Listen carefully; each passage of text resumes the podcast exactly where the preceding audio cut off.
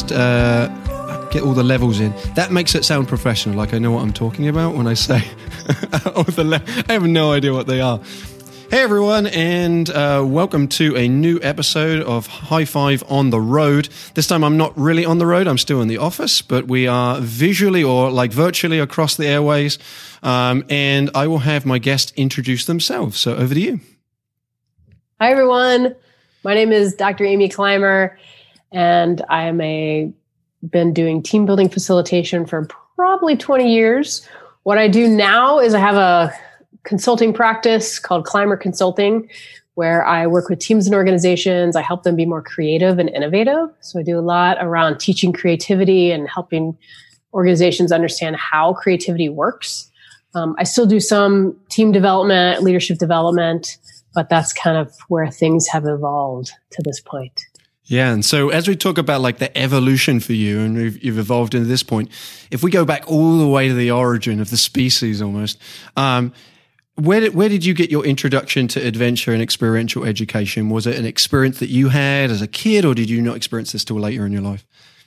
Yeah, I was a kid. I was 16, and I so I grew up in Florida, um, and I went on a North Carolina outward bound course for 16 days. Oh, cool! That involved backpacking, rock climbing, canoeing, service project, little one night solo. Yeah, and I loved it. Yeah. I just totally fell in love, and then in college, um, I went to UNC Charlotte, uh, University of North Carolina at Charlotte, and there's a there a, a pretty robust program, uh, experiential ed program called Venture, mm-hmm. and in fact, they're accredited by the Association for Experiential Ed, and so I started working with them, and that's where I really developed skills around. Um, understanding how to facilitate ropes courses. Um, I remember one semester 10 weekends in a row, I led trips. Oh, wow. So backpacking, yeah. canoeing, climbing. Yeah. I also got straight C's that semester. yeah. Too much extracurricular. Yeah, yeah. right. Didn't, didn't, do too well uh, in the classroom, but out of the classroom, I was rocking it. yeah. That's so funny because for me, I I remember when I went to college, uh, it was it was the same thing. My my grades didn't do great, but I think like an experience of being away from home and doing stuff that was the extracurricular part um, was the growth piece for me at college. Not the most studious, but I think there's a different learning, and so I know I get I got a benefit from doing some of that stuff. You know, what was the piece for you as you were experiencing all of those that like sparked this? I'm going to do this as a career because I think that a lot of people experience those things, and you know, we inter- we interact so much with people coming through programs, but there must have been something in you through those experiences that said this is different than what I've experienced in the past. This is where I want to be. So, what was that for you? It actually didn't happen until after college. Oh, okay, that I had yeah. that, that aha moment, Yeah. if you will. Um, I mean, I I think because I didn't get that it was an option. Mm. Um, so I went to Yeah. college in the '90s, and at that point, I think there were a couple places in the country where you could get a degree in outdoor ed. Yeah, But even though I was doing this, uh, you know, uh, 10 weekends in a row or whatever, a bunch. yeah, And even though I saw prof- we had professional staff, like four or five staff that was were working in the program, I still it did not click that Mhm. this was a potential career. And I was getting a I got a degree in biology Mhm. and I graduated, of course, and then like maybe within a month I moved to Washington state to work for the Forest Service. okay, And so I got out there to Washington State and it was just like this six month seasonal job as a stream surveyor. wow, And it was really, it was interesting. yeah, Um, but it also gave me a glimpse into what that world might be like as far as working in the field of biology or in the field of you know, forestry. And I was like, oh, I don't know about this. Um, I kind of, I really missed the the facilitation, the working with groups, like Yeah. seeing that development happen. I really missed that. Mhm. And so when that was over, um, actually, my mom was really pressuring me to get a master's degree. And Huh. so within, I, I didn't want to go right away because I feel like I needed to figure some things out. So I got some seasonal and kind of shorter term jobs working in the field of outdoor ed just to test, like, okay, what might this look like? Could I actually do this? yeah. And then I eventually, um, a couple years later, went to get my master's in outdoor education at University of New Hampshire. Oh wow, that's awesome. Yeah, it's a it. I I feel like the same in that you know, I fell in to the field. I don't know if there is necessarily a route that's, you know, I was aiming for this. And so I sometimes feel, and I wonder if you share this, almost a little bit um, guilty when students come and ask for advice because I didn't, I, it was very circumstantial. You know, I fell into something that I didn't know. Equally, I did not know it was a field. So, yeah. oh, I feel the same way. Yeah. Yeah. so- and same thing about when people ask for advice, like, well, tell me about your path. Yeah, like, exactly. Don't follow my path. I know. I don't know how to follow it. Move to another country. yeah, right. There you go. yeah, it's it, it's very hard to try to identify. If you could look back though and, and think of one, you know, maybe one or two pieces of information you could give to a student, what what would you give? You you've got a different route than me in that you do have formal education. You went in the master's route. I don't have that. I've kind of just worked through the field and just was very lucky um, to an extent. But what, what what would your advice give to any students that were saying like, how Amy, how do I start in this field? What what would you give to them? I think there's two pieces that are important. And one is just getting experience, Yeah. Facilitating, getting in front of groups. I mean, there's, and that could look in many different ways. It could be kids, it could be adults, it doesn't matter. Um, I mean, I think ultimately it's nice to have done both or to do both. But I, I think just the experience of being in front of a group, leading a group, whatever that might look like, and then reflecting on that after each experience. Like, what did I learn? What did I do well?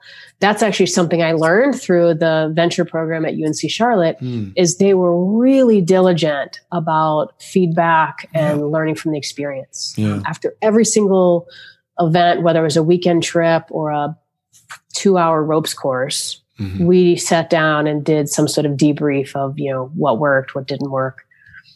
Um, and so that's where I grew a lot for sure. Yeah, it's an interesting practice to like uh, practice what we preach. But in terms of that reflection piece, we do it so often with groups. I worked seven years doing outdoor ed, and we would reflect with the groups, but we wouldn't internally ever do that reflection. So I felt that I was growing, but when I then transitioned to high five, where we do a lot of that, like internal feedback, we have shadowing and co-leadership of activities and programs, that you start to get that more, and then you realize like, I didn't know what I was talking about. So it's nice to have that that feedback loop.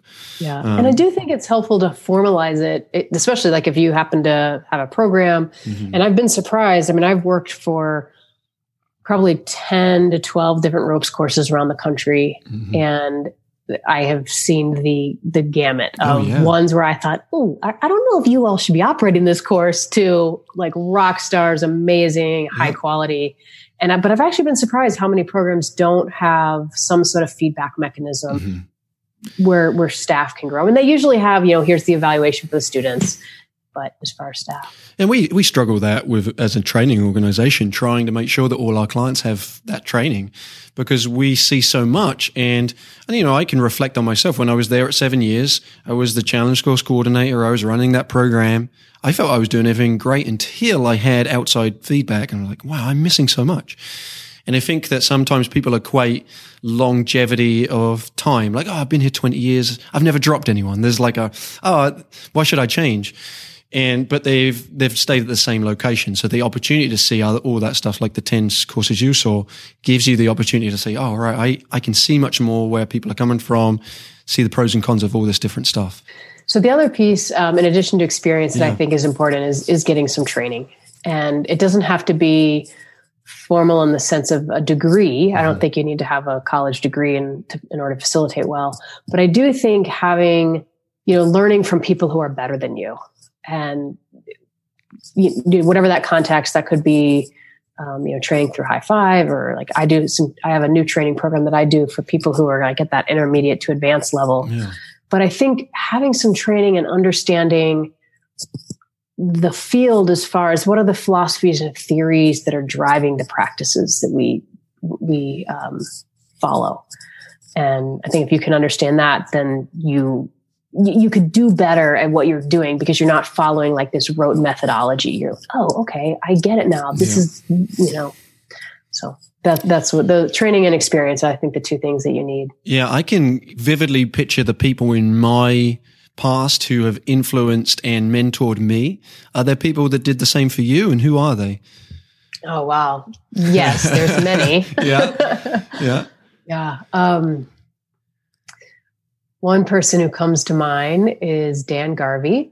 So he, um, I met him w- when I was at UNH, University of New Hampshire. Mhm. He was a faculty member there. Yeah. And then while I was there, he got recruited by Prescott College and he became the president. Mhm. And then later I had the opportunity to work with him when he, gr- when he retired from Prescott, he became executive dean of semester at sea for a semester. Mhm. And uh, my wife and I actually both went and worked under him on the ship, Yeah. which is very cool. Wow.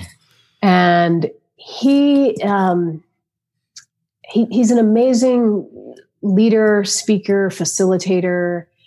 And for me, what I learned, um, or I guess maybe I should say the way I learned from him was by watching him Mhm. and watching how he handled different situations and how he responded to things, even as simple as like things in class. And he had, has, um, I- both a very practical approach to things, but also I think he's a very deep thinker. Like he's thought deeply about things and he, I, I mean, after my wife and I worked for semester at sea, there would be moments when we would, you know, something would come up, like one of us was talking about work or some dilemma, Mhm. and the other one would say, well, "What do you think Dan would do?" yeah. Oh, Yeah. because he, um, we had a we had an incident on the ship where someone got injured really bad Oh. and ended up being uh, taken to a hospital and uh, in China. So just all sorts of things Yeah. going on. Yeah. And the way he handled that on the ship was just like, wow, it just really handled it really well, Yeah. especially because there were a few students who are, um, how do I say in a politically polite way? they, they weren't, they weren't at their best selves. We'll Yes, just say that. That's perfect. Yeah. Um, That's so- awesome.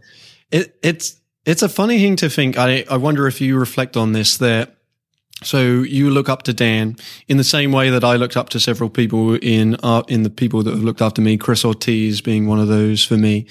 Um, that you probably and possibly me, I imposter syndrome kicks in for all of us, but have people that also value or see us as that in that same potential role. How do and you, especially as you're doing this training program also, and you're getting people come and ask you for advice. How do you how do you what's your coping mechanism around that? Do you feel that you're able to deal with that easily? The concept of mentoring for me is seems sometimes very overwhelming because of the impact that you might have on an individual. But how do you cope with that? It's interesting. I think it depends on what they're asking on whether or not I would feel that. Mm. Um, yeah, I'm certainly I have, Yeah. right? And and I feel like I've gotten, I, I feel it less. I Mm. think. Let me back up. So in 2011, I started my PhD. Yeah. I've since finished, but the first day of our program is a very unique program, amazing program. I went to Antioch University, hmm and the very first day of our program, the director, Laurien Alexandre, she talked about the imposter syndrome. Yeah. I had never heard of it, Yeah. had no idea what it was. but before the program began, we all got everybody's bio. So there's 25 of us in the program. Mm-hmm. And, you know, I'm reading through it. I mean, there was one woman who had run for the president of the United States. And I was like, oh my gosh. You know, there's this like guy who's like CEO of this like Yeah. enormous engineering firm out west and Yeah. just like, you know, all this amazing accomplishments. And I think all of us walked into the room having read the bios and feeling like, oh my gosh, why am I oh, here? Oh, Did they make a mistake? And so she just, Laurien just jumped right in and said, okay, let's talk about the imposter syndrome. She explained what it was. And she said, I promise we did not make a mistake in selecting any of you. And we selected you because, you know, blah, blah, blah. We think you're in alignment with the program. We think you have the skills, you know, all these things. And I had never heard of the imposter syndrome. And it was really quite freeing just to identify what it was. Yeah. And now I could recognize, oh, yeah, I've felt this like a zillion times in my life. Yeah. And I could feel just by understanding what it was and what was happening t- inside, you know, internally for me, hmm then I could kind of let go of it a bit and Yeah. I felt it less. Yeah.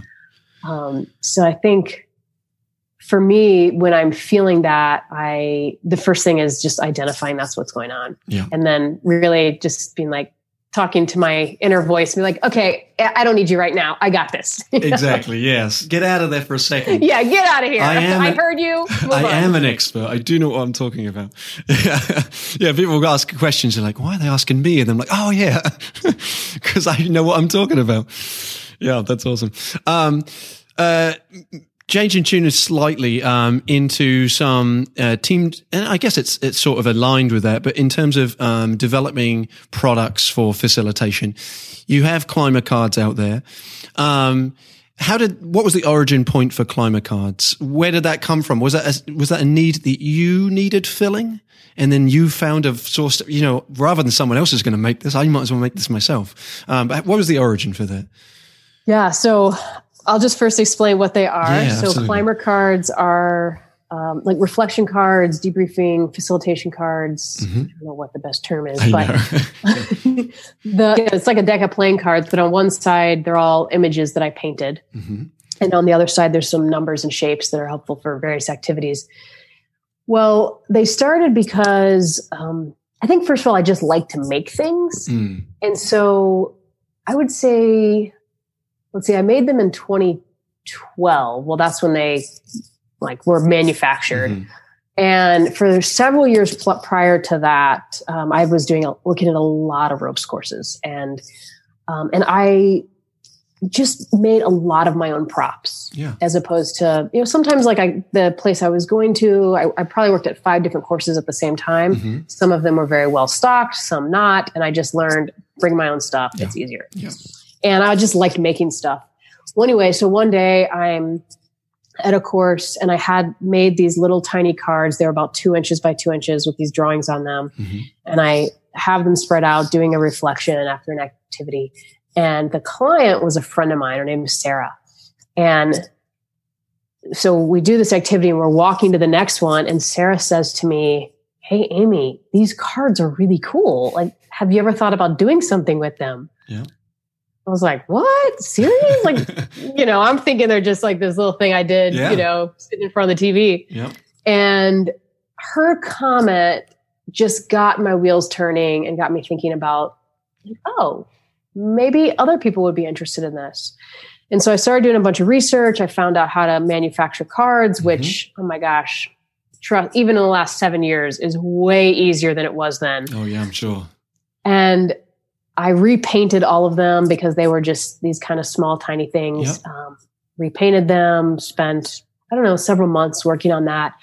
And then I had no idea if anyone would be interested in them. Mm. And so one of the ways I tested that, well, well first of all, I, I, used them certainly locally and shared them with some local facilitators, like, hey, what do you think of these? And after some positive feedback, I decided to launch a Kickstarter campaign. Oh, nice. And yeah so Kickstarter, um, if any listeners don't know, is a platform where you're basically like pre-selling something. Yeah. So you can get people to, you know, contribute money. And like I was trying to get $2,500, I think. And uh, the, the cool thing is when people contribute money, if I didn't reach my goal of $2,500, dollars mm-hmm. everybody gets their money back. Yeah because it's the kind of thing like, well, if I only got a thousand dollars, I can't do it. And so yeah. what am I going to do with this money? Yeah. Right. So it's kind of a cool, like win-win, no risk. Yeah. So I ended up, I, I, I put the campaign together, I launched it and within maybe a day, somebody called me from the local university and said, Hey, Amy, we saw this campaign, but you, the, the options for contributing the maximum is $100 to get four decks of cards, and we want to get eight decks of cards. It's like, wow, there you go. Seriously, what? yeah. I mean, I immediately said, I will take care of that and, and send you an email. And I, you know, quickly yeah. changed that. So, and anyway, I ended up exceeding the goal of maybe it's like 4,000 or 4,300 or something. Yeah. And so for me, that was the, te- the way I tested them to see mm-hmm. would these even sell?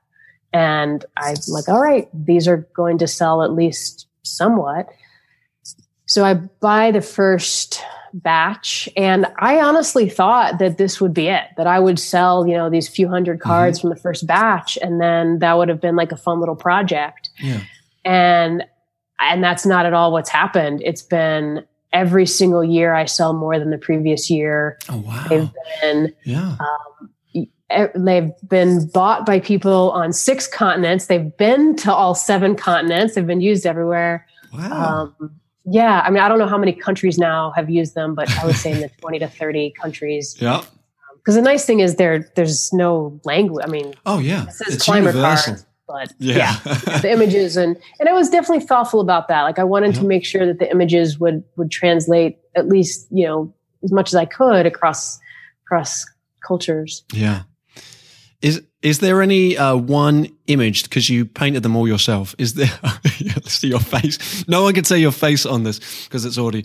but her face is shocked. Like, Is- oh, you're gonna ask me is- about one card? Yeah, Let me- one card. You remember this one card? No. Is there any one card that for you is your favorite? As you, I know it's all your art. I will, I will just, if anyone has them on them, I can say that my favorite, just to give you some extra time to find yours. Um, my favorite is the giraffe. Um, so, and the reason I like the giraffe, this is really realistically silly, is that um, I have a particularly long neck, which also audio, unless you know me, I have a long neck, and uh, it's like a running joke that my daughter thinks I'm a giraffe. So Oh, how that's cute! that's why that always stands out for me. That's awesome. it's funny. I actually really like the giraffe. I think Yeah. um, I, I've been to Africa Oh a wow, couple of that's awesome. Um, Dream and- place for me. Oh yeah, yeah, yeah. It's been. amazing Yeah, place. Uh, well, I've, I've been to a few different countries, so obviously they're all quite different. But yeah, seeing giraffes in the wild, you would be shocked, like how graceful they are. oh yeah. At least I was. I thought they'd be kind of, you know, a little stumbly or whatever. Mhm. Um, and they they're they incredibly camouflaged, Oh wow. which again you'd think Yeah. this gigantic creature, but no, Yeah. no, they're you're you're like staring as like the guide's like, yeah, there's a giraffe right there. Okay, I'm looking. oh, it's right there. I can touch it. right. Oh, it's chewing on my shoulder. Uh, Yeah, not quite that bad. Um, well, that's that's very see. cool. I think I, uh, for me, when I look at them, I think about the experience of painting them, Yeah, and I can kind more. of remember. You know, like I can remember. I knew I wanted a light bulb, but I wanted it to be a little bit of a different light bulb, Mhm. and so there's like Yeah. this light bulb on a lamp. desk- yeah, like desk lamp. Yeah, Um, and I think like the giraffe or or uh, the elephant, elephant and the giraffe. I both like the way those were drawn. I think yeah, I think especially the giraffe because it's kind of like this real fat body. and- yeah.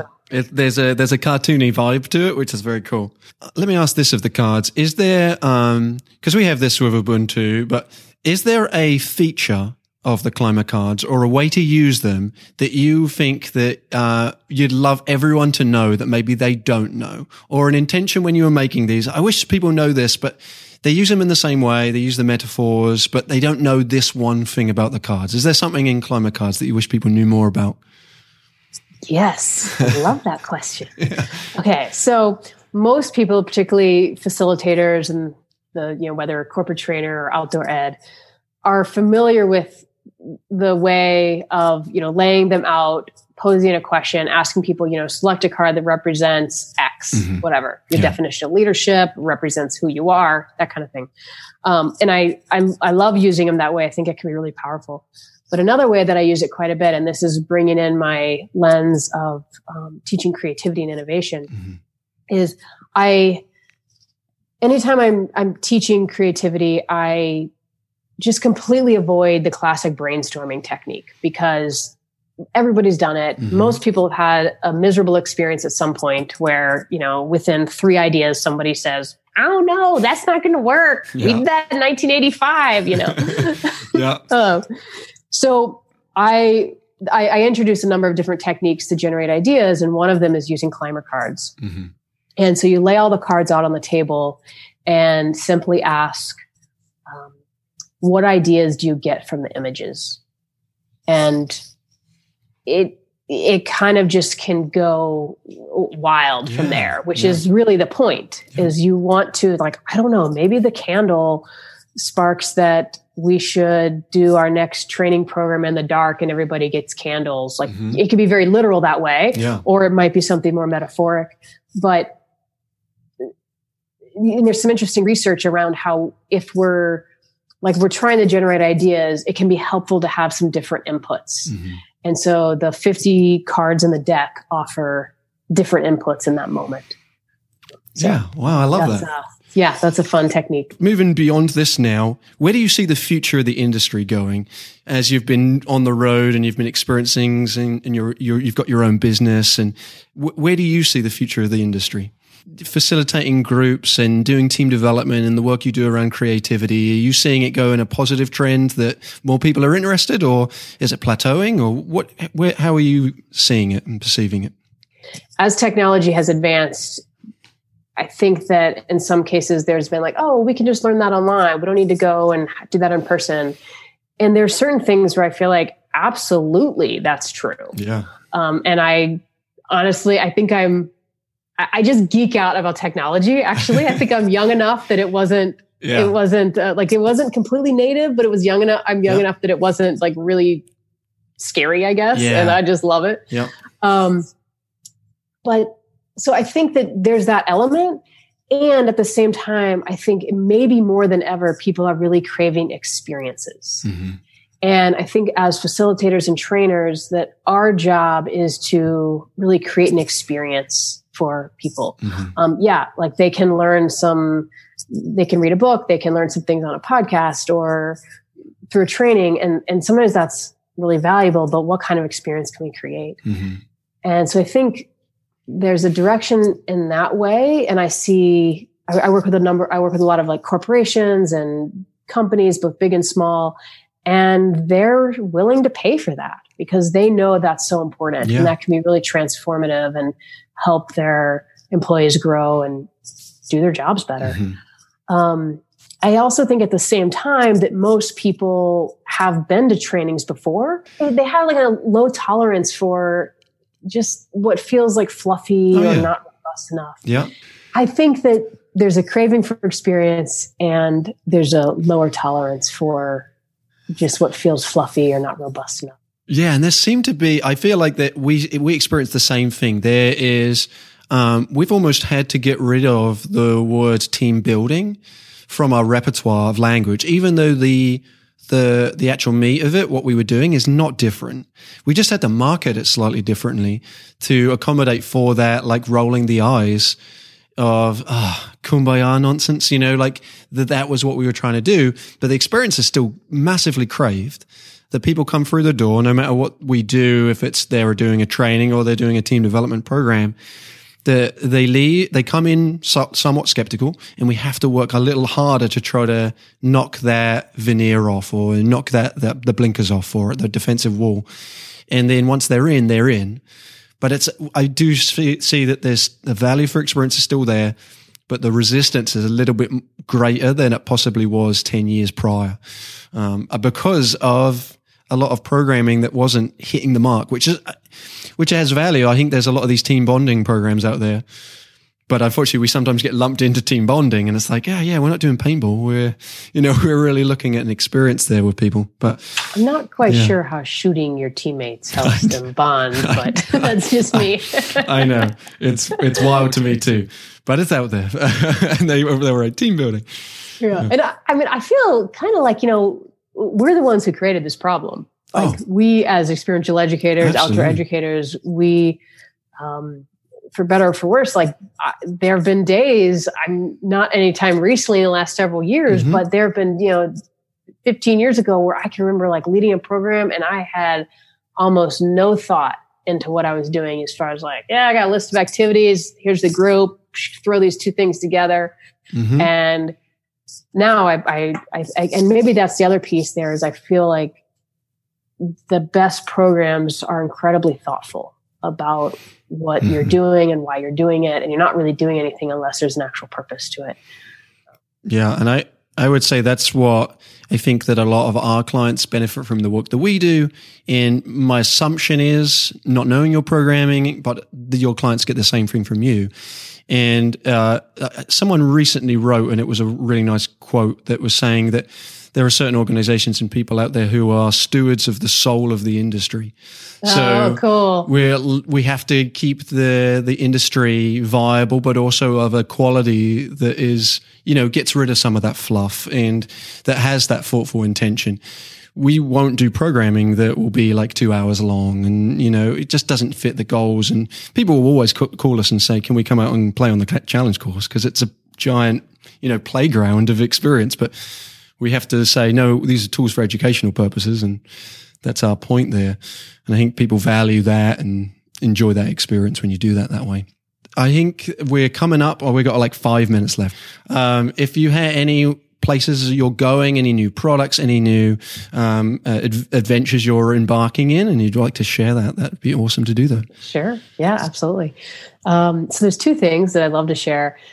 The first is I have a program that is new-ish launched it several months ago it's called the deliberate facilitator and it's a, actually an online mentoring program specifically for facilitators who are at like an intermediate to advanced level mm-hmm. and so maybe that maybe they've been working in the field for you know anywhere from like three five ten years actually i've had people in the course who've been in the field for 20 years and at that point like solid facilitator yep, no problem. I can lead a group, but kind of feeling maybe a bit stagnant. And how mm-hmm. do I mm-hmm. move to that next level? Mm-hmm. And I had this big aha in my own growth, probably like 10, 12 years ago, where I had been leading team building programs for about a decade and just felt like there was something more.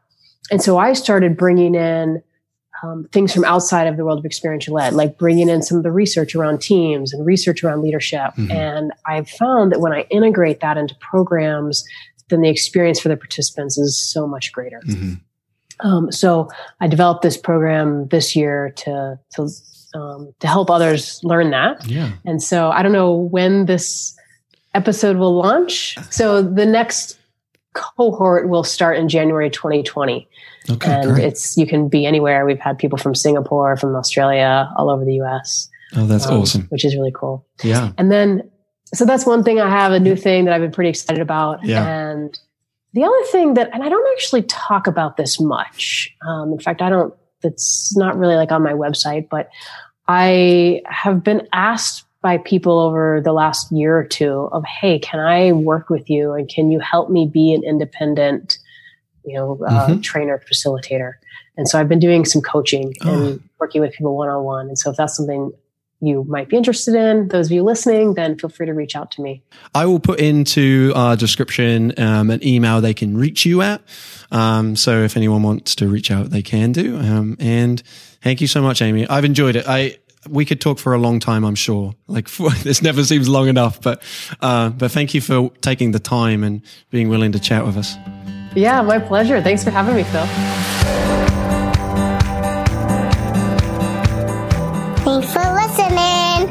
And do it again.